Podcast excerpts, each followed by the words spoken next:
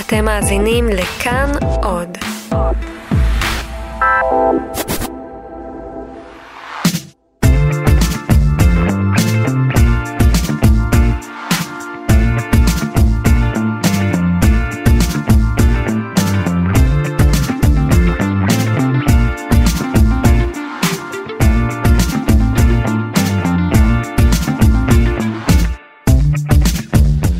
שלום לכם, מה קורה כאן? חזרנו עליכם עם פרק נוסף של ההסכת שלנו, ההסכת שבו אנחנו צוללים אל אחורי הקלעים של תאגיד השידור הישראלי, פוגשים את האנשים והנשים, הגברים והנשים, העיתונאים והעיתונאיות אה, שעושים את התאגיד הזה, וגם אחרים, לא רק עיתונאים ועיתונאיות אה, מגיעים אלינו לאולפן.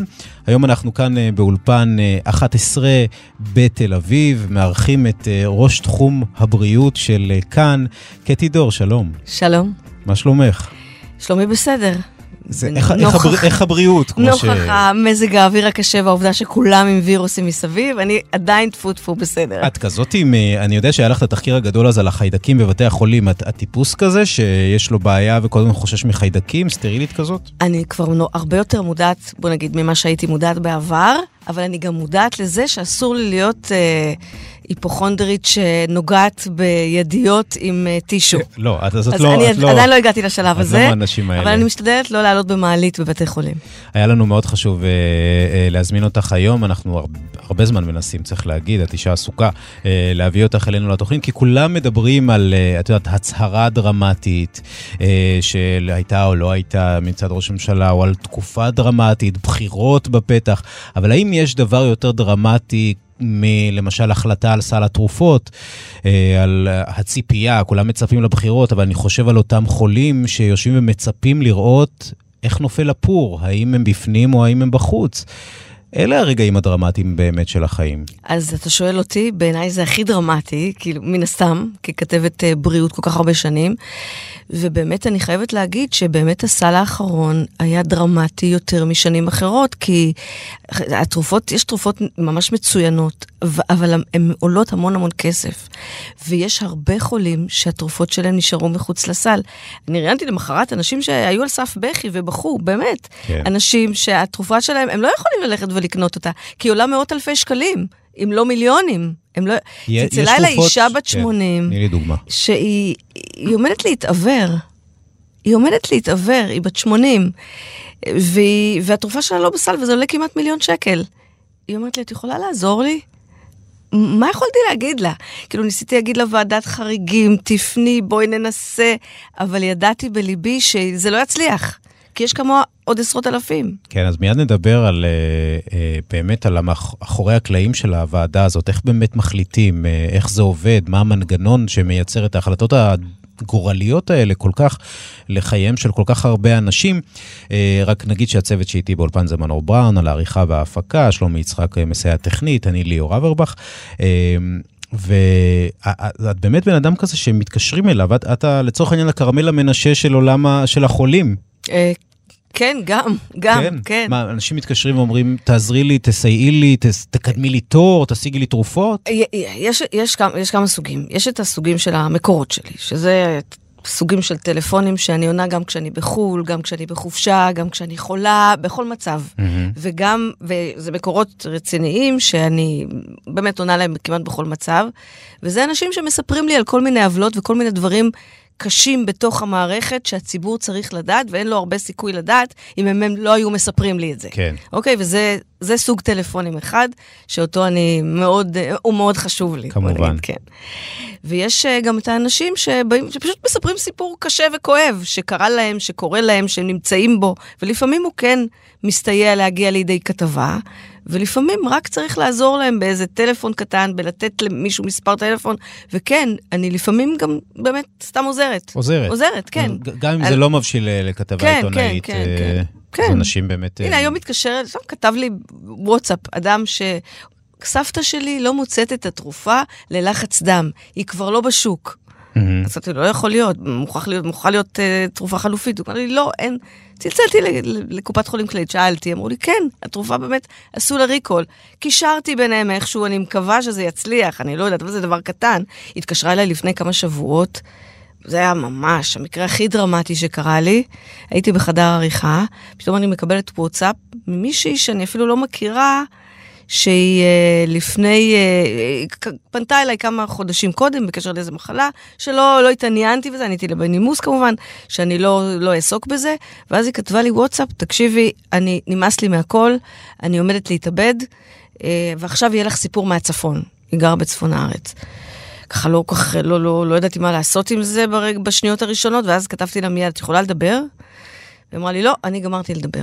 אני גמרתי עם זה, זהו זה, אני הולכת להתאבד. אישה, תני לנו קצת ככה פרופיל של, בער... פרופיל של האישה הזאת. בחורה צעירה, הסתכלתי בוואטסאפ, כל מה שהיה לי זה מספר טלפון שלה בוואטסאפ. הסתכלתי, ראיתי שבחורה צעירה, mm-hmm. שנראית בסביבות 25 כזאת, לא, אתה יודע, כן. רק מהתמונה. נאלצתי, מיד התקשרתי, לא הייתה לי ברירה, כמובן, התקשרתי כן. מיד למשטרה, לקב"ט של התאגיד, למנהל, למנהלים, התחלתי לעשות מזה בלאגן, כי, כי זה נשמע לי כאילו שהיא הולכת להתאבד. כן. ובסופו של דבר, באמת, המשטרה עשתה עבודה ממש מהירה, איכשהו הצליחו לאתר אותה לפי מספר הטלפון שנתתי. Mm-hmm. הגיעו אליה, והביאו מהר איכשהו, הצליחו להביא את העובד הסוציאלית ואת אחותה וכולי, שאחר כך הודו לי ואמרו לי וכתבו לי. שבאמת היא הייתה צריכה את העזרה הזו. בוודאי, הייתה צריכה את הסיוע. אני לא יודעת אם היא הייתה מתאבדת או לא, אבל... כן, הייתה צריכה את תשומת הלב. תודה לאל, לא הגענו לזה, כדי כן. לא...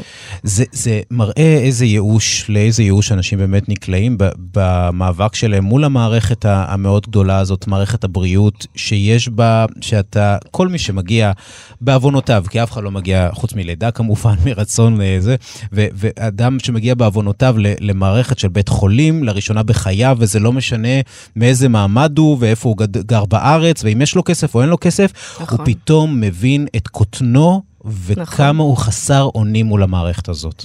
תראה, אתה גם ככה במצוקה, אתה מגיע במצוקה, נקודה. באיזושהי מצוקה שלך, של מישהו מבין בני משפחתך, אתה במצוקה בבית חולים. בנוסף לזה שאתה במצוקה, יש את המצוקה הכל כך קשה של המערכת. ואז בגלל המצוקה הכל כך קשה של המערכת, אתה גם לפעמים מקבל כתף קרה, במקרה הטוב, במקרה הרע אתה מקבל מילים רעות, או חוסר יחס, או חוסר, או אין לך מיטה, או כל מיני דברים איומים כאלה, כשאתה בדיוק ברגעים הכי קשים של חייך. ואתה רק רוצה שמישהו יגיד לך איזה מילה טובה, ולא רק שלא אומרים לך מילה טובה, אתה גם לא מקבל את מה שאתה צריך. Mm-hmm. עכשיו, אני חייבת להגיד לך, זאת מערכת, מערכת הבריאות הישראלית היא כן טובה. זו, זו שאלה. זו מערכת אפשר לסמוך עליהם? היא מעולה. מה הבעיה אבל? יש לה טכנולוגיות טובות, יש פה רופאים טובים, יש פה בתי הספר לרפואה מצוינים, באמת מצוינים. ובאמת, יש לו, ממש יש פה איכות אמיתית ברפואה. הבעיה היא שאתה כחולה, כמטופל, לא מקבל את האיכות הזאת. כי יש איכות, אבל זה לא מספיק. אין מספיק מיטות, אין מספיק אחיות, אין מספיק רופאים. once אין את כל זה, אתה לא מקבל את זה פשוט. זה יכול להיות הכי טוב בעולם, זה פשוט לא מגיע אליך. איך זה שזה לא מגיע אליי? כי חסר, חסר מיטות. כשאני אומר, כשאומרים חסר מיטות, זה לא חסר הברזלים והמזרון. זה מיל, מיטה עולה מיליון שקל לשנה. זה כל מה שמסביב, זה אנשי צוות, זה כל מה שצריך, זה מכשור, זה עולה המון כסף מיטה, ולכן כשאומרים אין מספיק מיטות במדינת ישראל, מתכוונים לזה שאין תקצוב מספיק למיטות, ומספר המיטות לאלף נפש הוא מהנמוכים בעולם. Mm-hmm. כנ"ל מספר האחיות. וברגע שאין מספיק אחיות, ברגע שיש שתי אחיות על עשרות חולים בפנימית, בחורף, מה, איך הן יכולות? גם אם יהיו הכי מצוינות בעולם, והן מצוינות, הן לא יכולות פשוט, אי אפשר. אי אפשר, הן לא, לא נושמות, והן ממשיכות לעבוד כל הזמן. אז הן גם לא נחמדות. זו, זו מערכת שוויונית? כלומר, אה, יש אה, אנשים במדינת ישראל שיש להם יותר כסף, או יש להם יותר קשרים, מצבם טוב יותר מול המערכת הזאת? אני אתן לך דוגמה. אתה צריך עכשיו, דחוף, אורתופד כי כואבת לך הרגל, או כי קרה לך משהו, כי נקעת, או כי נפלת. ויש לך המון כסף, מה תעשה? תצלצל למרפאה לחפש את התור הבא בעוד ארבעה חודשים, או תרים טלפון לאורתופד הקרוב ותקבל, ותגיד, אני רוצה עוד שעה תור, ולא משנה כמה זה עולה. וזה... התשובה ברורה, לא? כן. אז ברור שהמערכת היא לא, ברור שהמערכת היא לא שוויונית.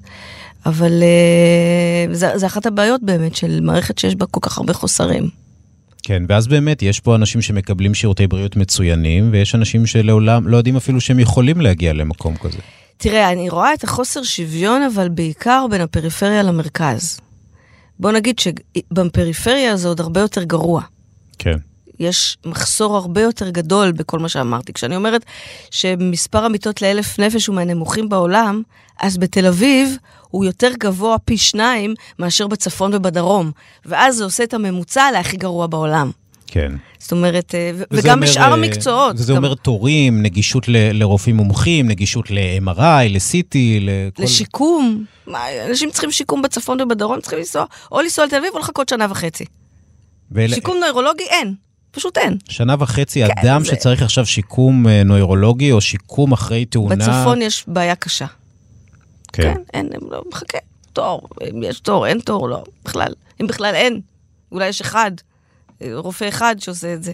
זה זאת, זאת בעיה אמיתית. מה שישנה את המצב, מה זה מדיניות, זה כסף? תראה, אני חושבת שממשלה צריכה להחליט שזה מה שהיא שמה על, אה, בסדר, בראש סדר העדיפויות, ש- העדיפויות שלה. ברגע שמחליטים שזה בראש סדר העדיפויות, אז מקצים לזה משאבים.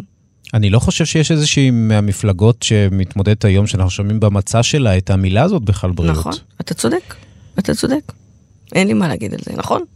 ואיך זה יכול להיות? מה, מעניינים אותם דברים אחרים? אנחנו אה, כולם מדברים על- מעדיפים לא להתעסק על בזה? ביטחון, על מדיני, על פוליטי, על כלכלי, על... לא, מדברים גם קצת על בריאות, אבל uh, באמת שאלה טובה.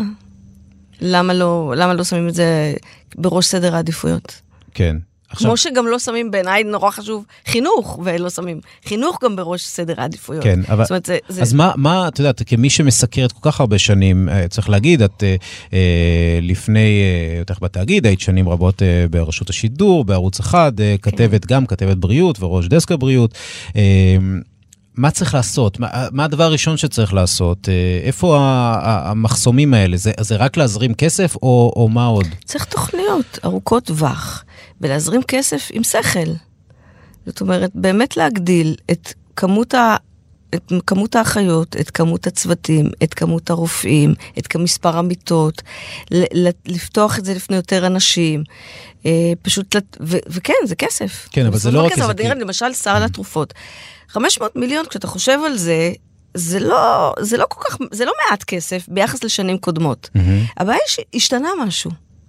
אני עשיתי בדיקה וראיתי שב-2015, אותו כסף, או אפילו קצת פחות כסף, תקציב קצת פחות מ-500 מיליון, קיבלו אה, 350 אלף חולים, קיבלו תרופה, הסל נתן להם מענה. בזכות אוקיי. או, או סל סל התרופות. התרופות. כן. לש... הוא נתן מענה ב-2015 ל-350 אלף חולים. ב-2000, עכשיו, עכשיו, סל 2019 נתן מענה ל-70 אלף חולים. וואו, שזה 20 אחוז. איך זה יכול עכשיו, להיות? כי התרופות נורא יקרות, הכל נורא יקר. יש כל התרופות האימונותרפיות, התרופות הביולוגיות. כלומר, פעם התרופות- בחצי מיליארד הזה יכולת לקנות הרבה יותר ממה נכון. שאתה יכול לקנות היום. נכון, אז הכל משתנה, וצריך להתאים את עצמך למערכת. זאת אומרת, זה לא, אתה לא יכול... אה, וגם אגב, שנה שעברה, 70 אלף חולים, זאת אומרת, זה כבר שנתיים שזה ככה. יש התפתחות מאוד גדולה בתחום התרופות, למשל, למשל לסרטן, ולכן כל תרופה, יש תרופות של חצי מיליון, של 600 אלף, לאדם. עכשיו, ההבנה היא, אה, כמובן, תקני אותי אם אני טועה, אבל ש, שסל התרופות אמור באמת לתת את המענה ל, אה, לחולים עם בעיות מאוד מאוד ייחודיות. למה לא עושים... כלומר, לא משתמשים בסל התרופות כדי לתת איזושהי דווקא תרופה שהיא רווחת, שיכולה לתת מענה לציבור, ה, לציבור כולו, כמו למשל, בזמנו דובר על טיפולי שיניים ל, לילדים על, מתוך סל התרופות. זה דווקא יפה, כן נותנים טיפולי שיניים לילדים עד גיל 18, זה דווקא אפשר אה, אה, לזקוף לזכותו כן, של של ליצמן. ליצמן, כן, כן. זה דווקא באמת דבר יפה, אבל לא, כשאני אומרת לך שב-2015, 350 אלף בני אדם נהנו במרכאות כפולות מהסל, זה אומר שנתנו גם טיפולים כאלה, טיפולים של איכות חיים, של רפואה מונעת. בסל הנוכחי לא נכנסו טיפולים כאלה, לא נכנסו טיפולים של רפואה מונעת, כי, כי הכל היה נורא קשה, אתה מחליט בין חיים ומוות שם. זה ויכוחים, היו דיונים מאוד מאוד קשים של ממש, למשל, הייתה תרופה אחת לסרטן לבלב, שכל כך התווכחו עליה. סרטן, תרופה שמאריכה חיים בשלושה חודשים ושבוע, לפי המחקרים. אז רופאה אחת אמרה, וזה סרטן לבלב, זה סרטן מאוד קטלני ומאוד אלים ומאוד קשה. רופ, הרופאה שמטפלת בחולים האלה אמרה, תנו לי את האפשרות להגיד להם, יש לי מה לתת לכם. אני יכולה להאריך לכם את החיים בשלושה חודשים. אז רופאים אחרים אמרו לה, אבל איזה מין שלושה חודשים אלה? זה שלושה חודשים של סבל. את תאריכי להם חיים לעוד שלושה חודשי סבל? אז מישהו אחר צעק בוועדה, אתם אלה שתקבעו אם אדם יחיה עוד שלושה חודשים או לא? האמת שזה, זה, זה, כן. זה ויכוח, זה בדיוק זה מה דיון, שהם עושים. זה שאלה. אז זה- זה אופי הדיונים בתוך הוועדה הזאת. כן, בהחלט, זה, זה, זה, היה, זה היה דיון מה, מאוד שואלים כמה זמן התרופה הזאת תאריך חיים? אה, האם, א- איזה איכות חיים תהיה למי שיאריך? כלומר, בעצם אומרים, האם שווה לנו בכלל להאריך לבן אדם הזה את החיים או לא? כן, זה נשמע נורא, נכון? מאוד. כן, אבל זה ככה זה היה, באמת, זה היה, זה היה למשל באמת ויכוח שממש מסמר שיער, כי אתה, המחשבה הראשונה שלך כבן אדם, ברור, ברור להאריך חיים, מה זאת אומרת? לא להאריך חיים? ברור שכן. אבל אז זה בא על חשבון משהו אחר, שיכול להאריך אולי חיים בשנתיים, או יכול לתת טיפול מונע אז אנחנו לא מדברים- ל-200 אלף איש. אנחנו לא והת- מדברים על הצלת חיים. והתרופה הזאת, אגב, בסוף לא נכנסה. לא נכנסה, לא. תרופה לסרטן הלבלב. לא. אז, אז יש את הצלת החיים והארכת החיים, או שיפור. שיפור, מניעת מחלות, כל הדברים האלה לא נכנסו כמעט. נכנסו בסוף הצלת חיים, כן נכנסו הצלת חיים. גם לא מספיק, אבל נכנסו, כי, כי, כי אתה חייב להאריך חיים כשאתה יכול ולהציל חיים. כן. זה- היה מישהו שהיה בסל בשנים קודמות ופתאום יצא? היו, היו כאלה תרופות? לא, לא. לא. הם מכניסים רק, מגישים אה, תרופות בעלות של שלושה מיליארד וחצי שקלים. מהמם. בערך 700 תרופות וטכנולוגיות. אז כל פעם זה חדש, כי כל פעם יש תרופות חדשות וטכנולוגיות חדשות, אז כל שנה זה כן. מגישים תרופות חדשות. ויש מקום לאיזושהי רוויזיה של בכלל המנגנון הזה של סל התרופות? כן, אני חושבת שצריך לעשות רוויזיה של המנגנון הזה, למרות שזה מנגנון באמת, אה, יש בו המון שכל, אני חייבת המון תבונה. אם היו נותנים לו תקציב יותר טוב, אז יש במנגנון הזה המון תבונה. כי איך מכינים את זה? יש קבוצה במשרד הבריאות, קבוצה של אנשים, באגף טכנולוגיות, בראשות פרופסור אסנת לוקסמבורג, הם מקבלים את כל התרופות והטכנולוגיות שחברות רוצות להגיש לסל, והם בודקים אות-אות שנכתבה על כל תרופה, זאת אומרת, אין מחקר שמפספסים. הם יודעים בדיוק להגיד לך, כשהם אמרו לך, התרופה הזאת מאריכה חיים בשלושה חודשים ושבוע, אתה יודע בוודאות שככה זה. ויודעים להגיד גם כמה המחקרים הם טובים, כמה המחקרים הם פחות טובים. כי אם יש לך מחקרים, למשל, של... שעשו מחקר על המון אנשים, והתוצאות הן מובהקות, אז ברור לך שזה מחקר ממש טוב וממש רציני, ושאתה צריך אה, כן להיעזר בו כשאתה מחליט החלטה כן. לגבי איזושהי תרופה. לפעמים יש, יש, לפעמים יש מחקרים יותר חלשים, אז אתה פחות... אז כשמכינים את זה, אז, אז, אז זה, מביאים את זה לאנשים, לחברי ועדת הסל, והם יודע, קוראים את כל החומר הזה, ועל פי החומר המאוד רציני הזה, הם לוקחים החלטות ש...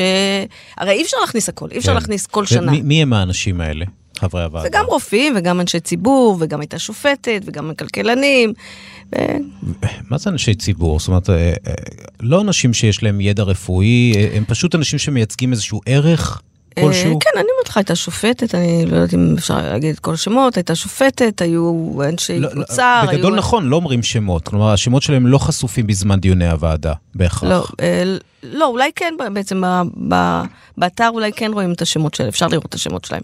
בעיקרון זה גם כלכלנים, גם אנשי אוצר, גם אנשי משרד הבריאות, גם אה, רופאים, אונקולוגים, מומחים לכל מיני, דווקא ערב רב של אנשים.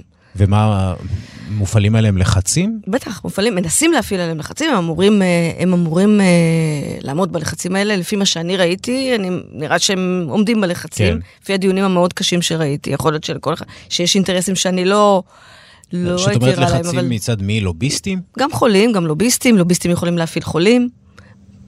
בעבר היו הפגנות של חולים, של לוביסטים אה, הניעו תכנ- אותם. הניעו אותם, כן. כן, היו גם דברים כאלה.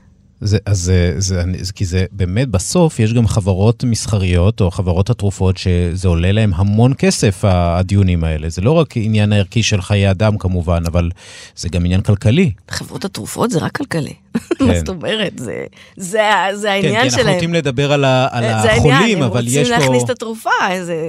ברגע, ש... ברגע שתרופה נכנסת לסל תרופות, זה אומר שהממשלה מממנת אותה, הקופות מממנות אותה.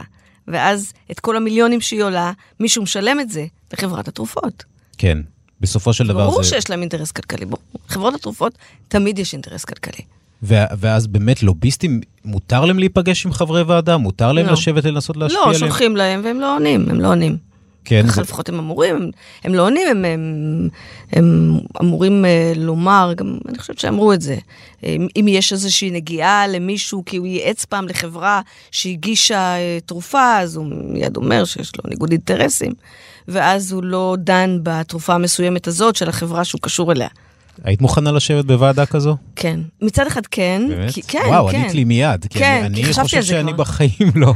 אבל למה כן? כי, כי, כי, אני, כי אני מרגישה שעם השנים נהיה לי איזשהו, אמ, איזושהי, ניתה לי איזושהי יכולת הבחנה של הדברים החשובים מאוד והדברים החשובים פחות, וכאילו אפילו כמעט הייתי אומרת שיפוט של מה נכון ומה לא, ושלפעמים הם, הם, נורא נכון שיהיה מישהו עם ניסיון בדברים האלה. מהמם. זאת אומרת שאם באמת, כמו שאתה אומר, אדם שלא מבין, מגיע לוועדה הזאת, מתחיל לקרוא את כל המחקרים האלה, ומה הוא יודע בדיוק מהחיים שלו, והיו, היה איזה אחד כזה לפחות, או שניים, אז זאת אומרת, הוא צריך לעשות המון עבודה, ואתה אומר, לפעמים אני, כן, אתה גם ככה, גם בעבודה שלי אני מנסה להשפיע, הרי. מהמם. אתה תמיד, אה, חלק מהעניין זה לנסות להשפיע. כן. את כבר דוקטור בעצמך, לא? כאילו, את בסוף כבר אה, יודעת אה, לא מעט. זה מצחיק, הילדה שלי היום עם 40 מעלות חום, זה בדיוק מה שהיא אמרה לי. אמא, את רופאה. תראה, לא מזמן עשית כתבה מדהימה בעיניי על אסותא באשדוד, אה, שעומד ריק. נכון. והנה אנחנו יושבים פה ומדברים באמת על התורים העצומים ועל ההבדל בין הפריפריה לבין המרכז, ופה יש בית חולים שהוא סוג של פריפריה באשדוד, יחסית דרום, אה, השפלה הדרומית, ויושבים שם רופאים ואחיות ואומרים, אנחנו עובדים חצי יום, כי פשוט קופות החולים לא שולחות לכאן אנשים. ספרי לי, מה זה הסיפור הזה? איך זה יכול להיות? זה בעיקר עניין כלכלי, חרם, סוג של חרם כלכלי שעשו קופות החולים על אסותא אשדוד, כי זה עניין של מחירים, על יום אשפוז ועל כל מיני פעולות. וכשאתה צריך איזושהי פעולה, נניח אה, בדיקה מסוימת, נגיד CT או איזושהי בדיקה, אתה הולך לקופת החולים שלך ומקבל טופס 17 ומפנים אותך לבית חולים, ואז קופת החולים משלמת לאותו בית חולים. מהמם. הטענה של קופות החולים, שאסותא אשדוד גובה יותר כסף מבתי חולים אחרים, אוקיי? זאת תחת. לכן הם לא נותנים טפסי 17, או מספיק טפסי 17, לאסותא אשדוד, אלא לכל בתי החולים האחרים, שעולה להם, מה שעולה להם יותר זול. וזה נכון? זו טענה כן, נכונה? זה, זה, זה, זה, בפוע... זה, זה, אלה העובדות. אז למה אשדוד, אה, באסותא אשדוד לא מורידים מחירים אם לא באים אליהם בכלל? אז עכשיו הם אומרים שהם יורידו מחירים, כי הם חדשים, והם אומרים שהם חדשים, ושעוד לא, אין להם הסכמים, בדרך כלל זה מין הסכמים כאלה אה, של המון שנים, שעשו קופות החולים אה, מול בתי החולים ומשרד הבריאות, ואסותא אשדוד עוד לא היה בתוך, ה, בתוך ההסכמים האלה. הם אומרים שהם הציעו כבר להור- להוריד מחירים, ושבכל זאת קופות החולים לא הגיעו אליהם. זה איזשהו סכסוך שהוא בסופו של עניין באמת על גבם של החולים. כי, לחלוטין. כי, בטח, כי אם בית זה חולים ריק... יפה, חדש, מדהים. שהשקיעו בו כל כך הרבה כסף ואנרגיה, כל כך הרבה שנים כדי לבנות אותו, והוא עומד אה, ריק. כן, ראיתי, למשל, עברתי שם במקרה וראיתי את הבדיקות של ה-PET CT של חולי סרטן, שלפעמים אנשים מחכים לזה כל כך הרבה זמן, נניח פה במרכז, והיא אמרה לי, ככה, און קאמרה כזה, ב- על, על רגל אחת. אמרת לי, כן, יש לי חצי יומן ריק. חצי יומן ריק, PET CT. אתה אומר לעצמך, זה משהו פה, מישהו פה השתגע. כן. ואפשר לבוא לרופא של רופא המשפחה שלי ולהגיד, אני רוצה שאת הבדיקה הזאת אני אעשה באסותא אשדוד, או שהוא יגיד לי לא? הוא, י- הוא יכול, הוא יגיד לך, אני אנסה להפנות אותך, ואז אתה תגיע להנהלת הקופת חולים, קופת החולים שלך, והם עלולים להגיד לך, לא לאסותא אשדוד, אנחנו לא נותנים טופס 17, לא נותנים הפנייה, אלא לבית חולים אחר או למקום אחר שיש לנו איתו הסכם אחר. ואז אתה תחכה. לפעמים חודשים, כשאתה נכון. יכול לקבל את זה תוך ימים ושבועות. נכון, נכון, למשל גם ניתוחים. הם הראו לי גם חדרי ניתוח ריקים. שזה היה הכי מדהים. יש פה אולי איזושהי, מעבר לבאמת העניין הכספי המאוד פשוט, כי הם יקרים ואלה זולים, יש פה איזושהי קומבינה מול אה, בתי חולים, וסליחה על המילה המאוד אה, בוטה הזו, יש קומבינה אה, כלכלית בין קופות החולים לבתי חולים מסוימים, או מכונים מסוימים שעושים את הבדיקות האלה? אה, תראה, לקופת חולים כללית יש את בתי החולים שלה, שזה בתי חולים כל, של כללית. כן. אז מן הסתם יותר משתלם להם לעשות את זה אצלהם. יש פה שיקולים כלכליים, יש פה שיקולים כלכליים, מה לעשות, זאת מערכת אה, שלצערי, אה, הרבה פעמים אה, שיקולים כלכליים הם לפני שיקולים אה, בריאותיים, ולכן במקרה הזה, למשל, חולים, לפעמים גרים קרוב מאוד לאסותא אשדוד, נאלצים לנסוע למקומות אה, רחוקים יותר. כן. ולקבל את הטיפול שהם יכלו, היו- יכולים היו לקבל הרבה יותר מהר. את פוגשת גם אה, שחיתות במערכת הבריאות הישראלית? אה, כסף שמעבירים מתחת לשולחן? או, היו דברים, בטח, היו דברים. תראה, היום פחות, בגלל שהכל שקוף כבר, ואני חושבת שאנשים גם, אולי, הם מבינים שהם חיים כבר גם בעידן אחר, שכולם מצלמים הכל וכולם מקליטים הכל, וגם אם הם לא מקליטים הכל, אז גוגל מקליט אותם. והכל יותר מדי שקוף מכדי שיעשו את זה, אבל אני מניחה שיש עדיין את הדברים האלה בכל מיני, בחלק חלק מהמקומות. כן, אני מניחה שיש. שיש מקומות בארץ כן, ש... כן, אני חושבת שהרבה פחות, כי באמת, אה, היום זה קשה, קשה להסתיר דברים כאלה. כי באמת, כל אחד מקליט הכל. כן. אנשים, אתה יודע, שולחים לי, אליי שולחים כל הזמן הקלטות, צילומים, וידאו, כל מיני, כל הזמן. אני מניחה שלא רק אליי, ו... אז, אבל אני מניחה שזה קיים עדיין. כן, אז הבנו כבר מהשיחה הזו עד כה, נסכם, שכדאי לך שיהיה לך כסף, בגדול במדינה הזאת. ברור. כדאי מאוד שתגור במרכז, זה עדיף. אם אתה רוצה שירותי בריאות אה, זה, אני, אני יכול להגיד לך שחייתי בכמה, חייתי בדרום, אני חי במרכז, וגם במרכז חייתי בערים שונות. זה מדהים שזה נראית מדינה אחרת לגמרי מבחינת שירותי הבריאות, מבחינת התורים, מבחינת היחס בקופת החולים. אתה נכון. חי במקומות אפילו לא כל כך רחוקים האחד מהשני, ואתה מגלה מערכת שהיא אחרת אני לחלוטין. מסכימה איתך, נכון. ומה עוד אה, חשוב מאוד, אה, אני מניח שכדאי מאוד להיות צעיר, כי אנשים מבוגרים, זה קשה זה להם מאוד. עצוב, זה עצוב, זה עצוב, באמת זה עצוב. הנושא של האנשים המבוגרים, לא רק בבריאות, אבל, אבל בעיקר בבריאות. כן, זה... כשאומרים, אה, אה, אה, כשאומרים הזקנה במסדרון, כן, אני לא כל כך רוצה להשתמש במושג הקלישאתי הזה, אבל זה באמת, באמת המסדרון מלא תמיד בזקנים. תמיד ו- זה, אלה יהיו זקנים. כן, בכלל, תראה, תמיד בפנימית יש הרבה מבוגרים. ו... ואני חושבת שהמערכת פחות רגישה אליהם, אה, הרבה פחות רגישה אליהם. תראה, גם הרבה יותר מאושפזים הם מבוגרים מן הסתם, הרבה יותר חולים הם מבוגרים. מהמם. והם אלה שסובלים, כי הם לא יודעים, הם לא, הם לא מכירים את העולם הזה של ה... שהכל דרך האפליקציה ודרך הטלפון ודרך זה, והם הם, הם כאילו חיים בעולם קצת אחר, ו... וגם זה מקשה עליהם. הרבה מהם והם לא יודעים או לבקש, שאין איתם... נכון, הם גם לא יודעים לבקש מה שהם צריכים בדיוק. ואם אין לידם איזה בן, בן משפחה שיודע להשיג את מה שצריך, אז הם באמת יהיו מסכנים. כי זה אתה מגלה מהר מאוד כשאתה מגיע לבית חולים, שכדאי מאוד שיהיה איתך מישהו שילך ויעשה וידבר וישאל את הרופאה או ישאל את האחות, כי אתה לא יכול לעשות את זה עבור עצמך. אתה יודע, גם פעמים. הצוותים הרפואיים מעדיפים שיהיה, איתך, שיהיה, שיהיה עם החולה מישהו, כי גם להם זה עוזר. מהמם. זה, זה עוזר להם שמישהו נמצא, שמישהו הולך, צריך, הולך לק, להביא את מה שהחולה צריך, במקום שהם יעשו את זה, כי הם לא תמיד מגיעות לזה, לא האחיות וגם לא הרופאים. כן. אז הבני משפחה זה עוזר גם לצוותים הרפואיים, אבל בטח ובטח זה עוזר לחולה. תראה, אבל, אבל גם, גם צעירים הם, גם צעירים לא מקבלים את מה שצריך, כי בסופו כן. של דבר, כמו שאני אומרת לך, החוסר במערכת הוא מאוד גדול. ולכן, החלשים תמיד, בכל, בכל מיני מצבים, החלשים הם סופגים את החוסר הזה, וגם במקרה הזה, הזקנים, הקשישים, הם, הם חלשים יותר, ולכן הם סופגים את החוסר הזה אה, יותר מאשר צעירים חזקים ועשירים. כן.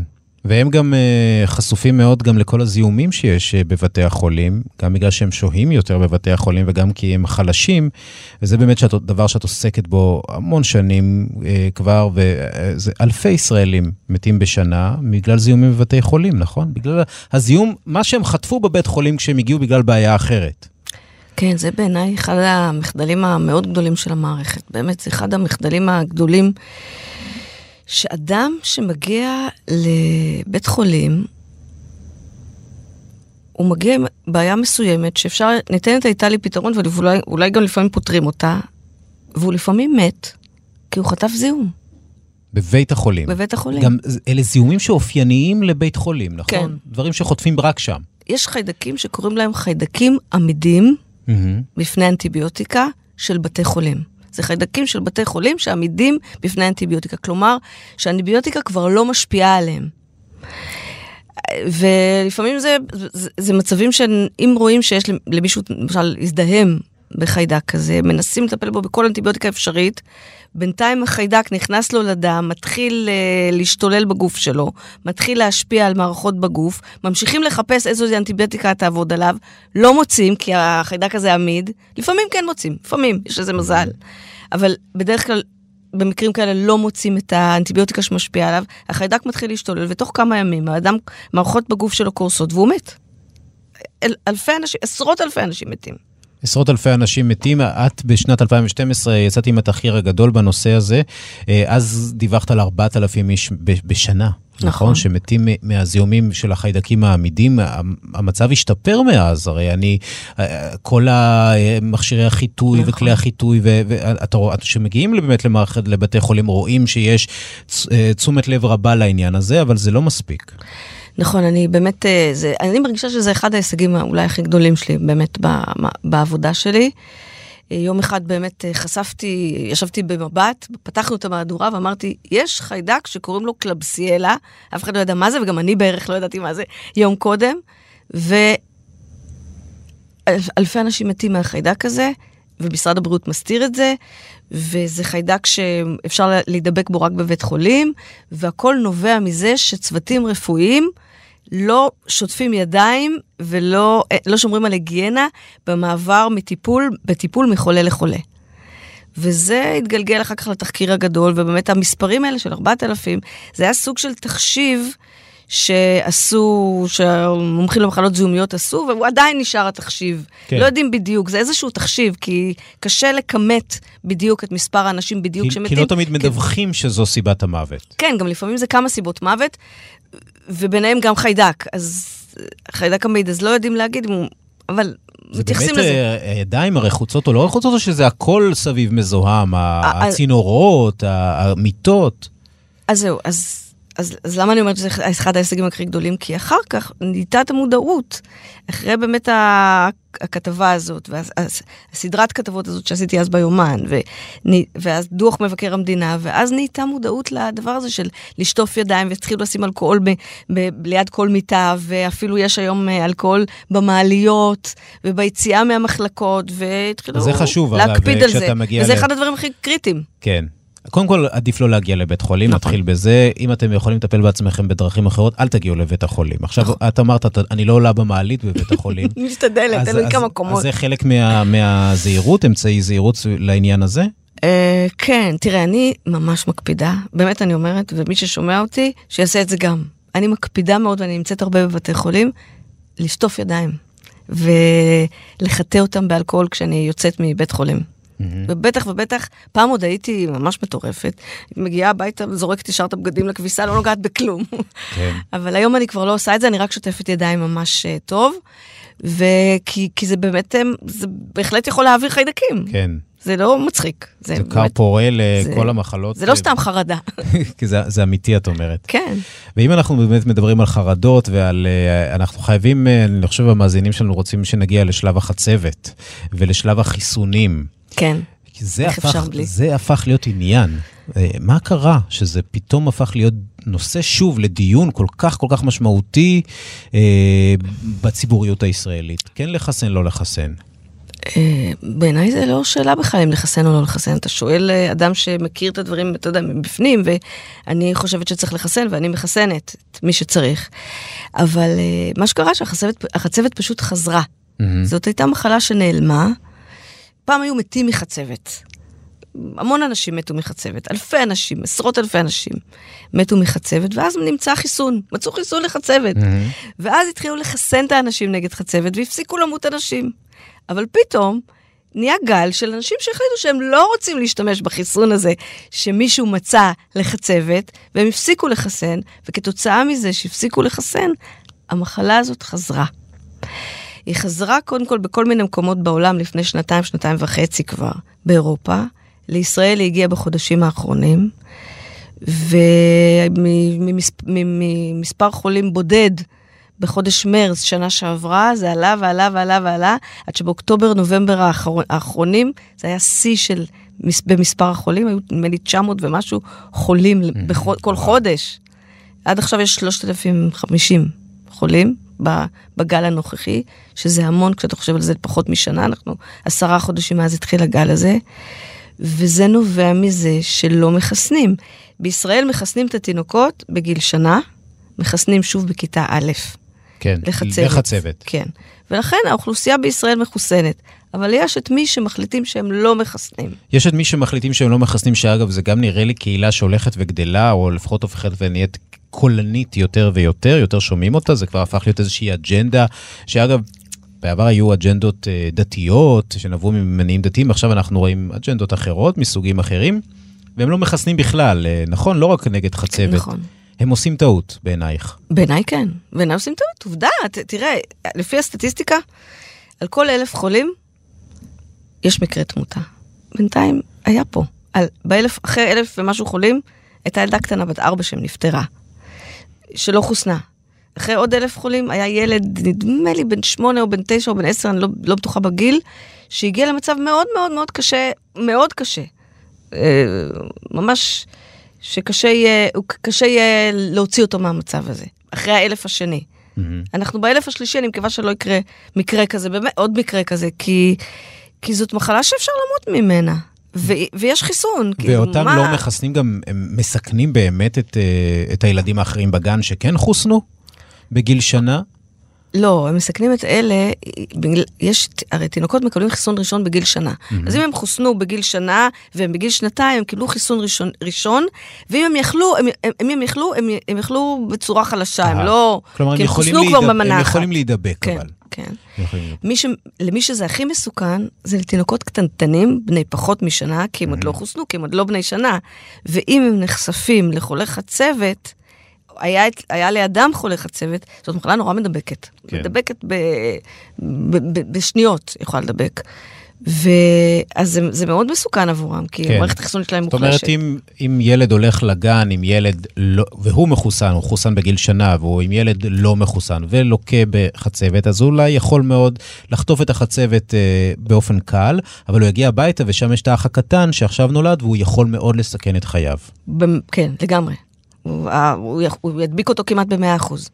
כן, אז את, אה, אה, את, את לא רופאה, אני צריך מאוד להגיד וצריך להיזהר, את לא נותנת המלצות רפואיות, אבל אה, לתפיסתך, וזה מבחינת תפיסת העולם שלך, יש לחסן. כן, בהחלט צריך לחסן. זה... אין סיבה אנחנו מוצאים רופאים שאומרים שלא צריך? לא, תמצא רופא טבעוני פה ושם, כזה, אבל זה רוב הרופאים ורוב, ורוב החוקרים, גם חוקרים במכון ויצמן אומרים את זה. כן. כן, זה לא, זה לא רק, זה לא רק המערכת. WHO, אה, אה, ארגון הבריאות העולמי. כן. אה, זה, כולם אומרים את זה, זה לא, זה לא, זה לא אני, אני אומרת את זה על סמך המון דברים שקראתי והמון דברים שראיתי ו, והמון דברים שאני שומעת. תשמע, אני, אני 16 שנה יום-יום רק מדברת עם רופאים, אני כן. כאילו כל היום רק מדברת עם רופאים. אז יש לי איזשהו, איזשהו מושג קטן, בוא נגיד. אז זה בהחלט, אני, אני חושבת ש... זה כמו שהמציאו את הפניצילין, כן. זה נותן תשובה, אז למה לא להשתמש אז בה? למה לא להשתמש בה? את אומרת 16 שנה, את כבר אה, אה, כתבת לענייני אה, בריאות. מה משאיר אותך אה, להתעסק בתחום הכל כך, אה, באמת... אה, מדכא? מד, מדכא. אה, אי אפשר להגיד שלא. אז זהו, אז אותי זה לא מדכא, זה, זה, אני ממש, אני כמובן אוהבת לא את זה. שאני חושב שיש משהו בחדשות שהוא לא תחום מדכא או משמח, אבל זה, זה באמת קשה להיות בבתי חולים, לדבר על מחלות, לפגוש חולים. אה, זהו, זה כנראה עברתי איזושהי נקודה שזה כבר, זה לא קשה לי במובן, זה מרתק אותי. זה ממש מרתק אותי, אני חייבת להגיד. כן. זה פשוט מאוד מעניין אותי, אני ממש אוהבת את זה. אם מספרים לי על איזה מחקר מעניין, זה פשוט מדליק אותי בטירוף, שהוא מח- מחקר כאילו ממש נחשב כזה, ועושה איזה פורץ דרך, או כל הנושא הזה של החיידקים למשל, כשאתה מגלה דבר כזה, זאת אומרת, כשאני גיליתי את זה, אף אחד לא, תחשוב, אף אחד לא חשב על זה, גם אני לא. לא חשבתי על זה שאנחנו נכנסים לבית חולים, ובעצם אנחנו יכולים למות רק ממה שקורה שם. כן. וזה דבר שהוא בעיניי דרמטי ומשמעותי. ו... ויש הרבה דברים כאלה שאני כן. מגלה לאורך הדרך, ונורא חשוב לי להעביר אותם גם, אתה יודע, זה עבודת העיתונאי כשבי, כן. כן? לה, להעביר אותם לציבור, שהציבור לא יודע, הוא לא נגיש כמוני לרופאים ולחוקרים ולכל מי שאני רק רוצה לדבר איתו, אני מדברת איתו, כן? כן. אז אני רואה בעצמי צינור מאוד חשוב אה, לציבור, וכן, זה נושא שמאוד מעניין אותי. ובמרץ האחרון את, את בעצמך אה, נת- נתקלת בסיטואציה, אה, נכון, במהלך אחד מאחת המשימות העיתונאיות שלך, פוגע בך רכב. נכון, ליד בית חולים זה קרה לך. כן, הי- הייתי, הייתי אמורה להגיע לצילומים בבית חולים איכילוב, וחציתי, הייתי באמצע תחקיר, סדרת תחקירים נוספת על, על החיידקים, על הבידוד בבתי חולים וכולי, והיה לי לעשות צילומי השלמה בבית החולים איכילוב, ואני חציתי מעבר חצייה ברחוב פנקס, והמכוניות היו, מכוניות הגיעו מצד ימין, ואני כן. ככה חוצה, ולא הייתי בטלפון, רק חציתי והסתכלתי, כאילו במעבר לראות... חצייה. מעבר חצייה. לראות שהמכוניות, שבאמת גם כל המכוניות עוצרות, ונכנס ממישהו מהצד ההפוך, בבום כזה, הוא נסע מהר, בחור צעיר שרצה לקנות מיץ בקיוסק ליד, וואו. ומיהר, ונכנס בי, והעיף אותי על ה... כן, על, המדר... על הכביש, וחטפתי זה, ודרס לי את הרגל, ואמבולנס, וכאילו, הייתי בדרך לאיכילוב גם ככה. אז הדובר מתקשר אליי, ואומר לי, את בדרך? לו, כן, אבל באמבולנס. מה? כן. כאילו זה היה, האמת היא, אני מדברת על זה בחיוך, אבל זה היה, האמת, ממש טראומטי. זה נשמע מפחיד מאוד. כן, זה היה ממש מפחיד, ואתה אומר לעצמך באותן שניות, לא נכון, אני בתאונה? דרסו אותי? די, לא נכון, דרסו אותי. ומה קרה לך? אה. רגל אחת, אה, כאילו, עד היום יש בה כל מיני עניינים כזה, כף רגל, ש... אבל, אבל אני בסדר. הוא עצר אותו דורס? כן, הוא לא ב- ברח. הוא לא ברח. הוא לא ברח. שזה כבר היום סוג של... אה, כן, הוא דבר נבהל. מאוד, זה היה ילד צעיר, בן פחות, מש... ילד, בן פחות מ-18. וואו. כן, והוא נבהל נורא, ולמזלי, כמו בסרטים, המכונית הראשונה שעצרה במעבר חצייה בצד הנכון, מהמם. היה ברופא. כן. אז כאילו, יש רופא בקהל, והוא פשוט רץ אליי ואמר לי, וואו, אני ראיתי את הכל קורה, אני ניסיתי למנוע את זה. אני, אני צפצפתי, אבל ראיתי שלא את ולא הוא רואים שזה עומד לקרות, והוא טיפל בי ברגעים הראשונים. כן. עד שהאמבולנס הגיע. ואיך זה היה להיות פתאום בצד הזה? אה, מוזר, ממש מוזר. אה, אני הייתי חודשיים, אה, זאת אומרת, הייתי, לא אושפזתי חודשיים, אבל הייתי בטיפולים אה, של הרגל. כל כמה ימים הייתי צריכה להגיע לאיכילוב, לכירורגיה הפלסטית, בגלל כל מיני, לא משנה, איזה טיפול שעברתי שם, כואב כזה נורא. ו... אבל מה, בגלל שאני מכירה את המערכת, נורא לא הפריע לי לחכות בתור. למשל, היה לי תור ב-10, חיכיתי 4 שעות, שזה נורא, אבל לי זה לא היה נורא. כי אני מכירה את המערכת, ואני יודעת שזה, למה זה, ואני יודעת את הסיבות. וגם לא מיהרתי לשום מקום, כי, כן, אבל אה, זה היה, זה לא נעים, נו, זה לא נעים, כמו שלכולם זה לא נעים, גם לי זה היה לא נעים. כן, אני מניח. ו... ומה, וכל כל, כל הבית חולים בא כי קטי, זו קטי דור? אה, כן, בגלל שהדובר ידע, בגלל שהייתי אמורה לבוא לצלם, כן. אז, וגם זה היה אחר כך ב- בוויינט או משהו, אז, אז כן, אז היה, אז הייתה המון המולה. אפילו שר הבריאות צלצל, וכאילו הייתה המון המולה, וזה עזר לי דווקא בשעות האלה לענות לכולם, לא, אני בסדר, לא, אני בסדר, כזה, פשוט לשכוח מהכאבים.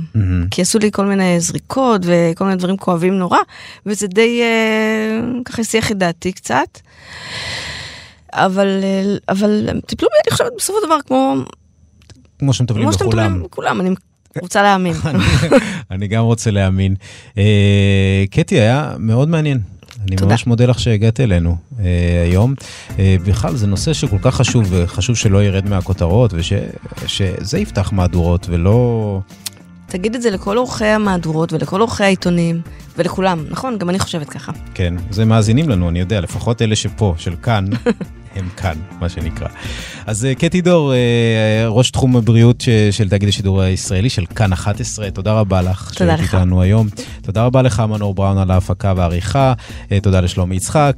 אני מזמין אתכם להאזין לפרקים הנוספים של ההסכת הזה. אם רק עכשיו אתם מצטרפים ורק עכשיו אתם מגלים, אז אתם יכולים גם להירשם ביישומון, ביישומוני האפליקציות, באפליקציות השונות של ההסכתים, ולהאזין לכל הפרקים הקודמים, גם להסכתים האחרים שלנו. אנחנו נמצאים גם בספוטיפיי, תוכלו לשמוע שם את חיות כיס ואת שיר אחד ואת המעבדה. הסכתים טובים ורבים אחרים. אני ליאור אברבך, תודה רבה לכם, ביי ביי.